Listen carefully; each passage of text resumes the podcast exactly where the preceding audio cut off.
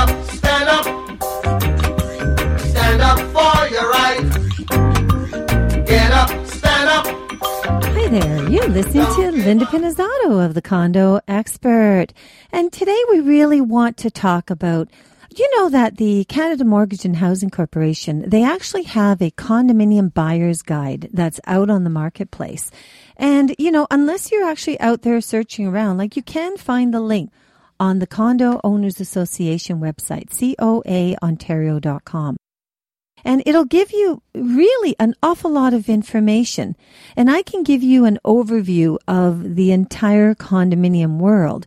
Because, you know, some people, they're not even totally familiar with what a legal description of a condominium is, even though they've turned around and they've j- just bought one. But, you know, basically, interesting enough, a condominium, okay, it can offer so many different types of attributes. I mean, you can choose from a townhouse condominium, you can choose from a freehold condominium, that's yes, you own the condo, but you don't own the land behind you. So the land behind you, it could be where you have to drive in to park your car because you don't have a garage at the front of your townhouse. You have it at the rear, but you do have a common roadway to get to your garage. So that common roadway is considered a condominium part. It might be 45, 60, 70 dollars per month, even though the townhouse is a freehold. Okay. So aside from that, you've also got stacked townhouses. I don't know if you've driven around, you take a look and it looks like you've got three townhouses all on top of each other. Well, those are stacked townhouses. And most stacked townhouses, a lot of times, they don't build as many as they used to simply because they take a lot of land. And of course, the builders make more money if the higher they go, the more profits there are. So condominium apartments are much more in your face right now because we've got cranes all over the place. But you know, the bottom line is, is condominiums, they complete a community. So in other words, it's one complex that could offer a whole range of entertainment and recreational and social. And you're all pretty much living under one roof or you have a shared ownership. So you own the unit, but you don't own the building. You have a portion of ownership of the building. So it's condominium living. And regardless of whether or not your units that have, you know, 10 units or 50 units or 100 or 500 or 800, it doesn't matter. It's still under condominium. The big thing that does change though is the cost of the operating budgets and how it's all divvied up as far as expenses are. So your legal ownership is a condominium. And when that building was registered, they called it, for instance, TSCC. The TSCC means Toronto Standard Condominium Corporation. The number is the number it was given at the time it was registered, and that number falls in line with the next one that's registered, and that's how the numbers fall. Now, if you're not in Toronto, then you wouldn't, of course, be under Toronto TSCC. You could be under the Peel Condo Corporation, you could be under the Halton Condo Corporation, whichever one it is in the jurisdiction that you're in. And that's how they're registered. So, having said that, the other interesting thing is you keep hearing the phrase common elements. Now, what is a common element? A common element means it is the part of the condominium that is shared by the entire owners as owned properties. Common elements are paid by the condo corporation, of course. And those would include your lobbies and your hallways and your elevator, your recreational, you know, your gardens, your underground parking, anything that's going on, I guess your walkways, you know, anything that's in the common area of the building, which can be accessed by anybody, any resident. A resident means the person that's living in the building. Now, the resident can either be an owner or a resident can be a tenant. And I notice that sometimes, you know, it's kind of interesting when I receive emails from people, they say that they're a condo resident. They don't say they're a condo owner. So, uh, you know, a resident could be a tenant. So just, just to clarify so that you are using the correct terminology. All of the expenses for these common areas, they are shared by all of the unit owners and they will form part of your operations, your maintenance of the building. And not only that, you got to remember, I mean, these areas, you know, your hallways and all of these different areas, you know, in time, they're going to need a refurbishment. So if they're going to be upgraded or, you know, and modernized or whatever, because there will be a time when that needs to be done. Where does that money come from? Well, that money comes from what's called as a reserve fund. Okay. So the reserve fund is where you will have extra monies over and above your operations. And part of your maintenance fees will actually include a reserve fund and it will also include your operating budgets. Okay, because you need to have that money for the future. Now, condominiums are regulated by the provincial condominium legislation and under a municipal guideline. And what is that? Okay, that is your Condominium Act. And the Condominium Act is handled through the Ministry of Consumer Services. The minister of that particular ministry is the one that will be overseeing what's going on with the Condominium Act. Now, the Condominium Act is under a tremendous amount of push right now because the Condo Owners Association is very concerned that this Condo Act, the provincial legislation, has been left out there in left field for 14 years. And it's sad because it look how many people it affects. So now we're under review. But there's also questions as to whether or not the review has been handled properly, whether or not that there has been proper representation from all the different entities because you know at the end of this day this condo act review could change legislation on the condominium act which will affect all of you. Not just condo owners. I've talked about this. It's going to affect everybody that owns real estate. Because if it doesn't take care of the major issues that have come about in the last 14 years, then we still have a problem. And somebody dropped the ball. Now, speaking on behalf of COA, as the founder of the Condo Owners Association, we don't believe that the process was handled properly.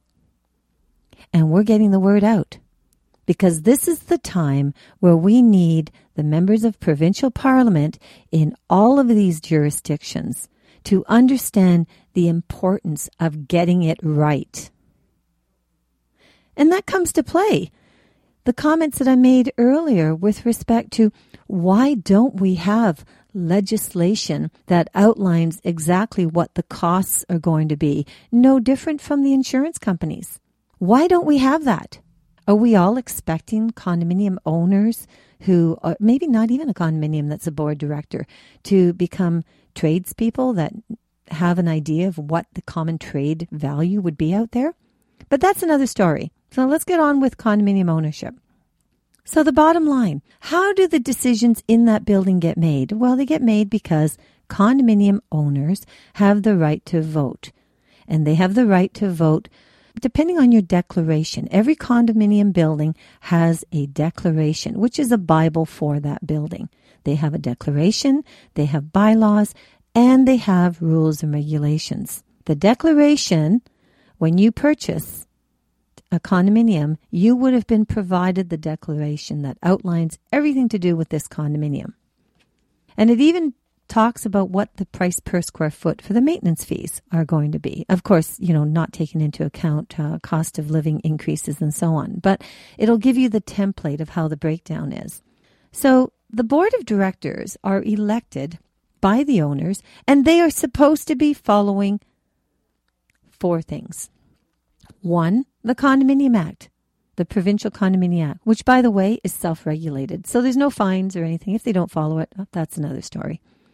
The second thing they're supposed to follow is the Condominium Declaration, the bylaws of the corporation, and the rules and regulations. However, they do have the ability to change these depending on getting enough owners to agree with the changes. Not going to get into that. That's a little bit more technical, but just to give you an idea. Rules and regulations are not difficult to change. Those are the everyday operations. How long can you be in a gym? Are you closing at midnight versus one in the morning? You know, this type of thing. But when it comes to declarations and bylaws, any changes to those, have to have major majority and they tend to be something that only the, the, corporation lawyers could do. But now the bottom line is, is at the beginning of any building, there will be a turnover meeting and a turnover meeting for those who are looking at purchasing new construction. Once the building is registered, the turnover meeting is the time turnover.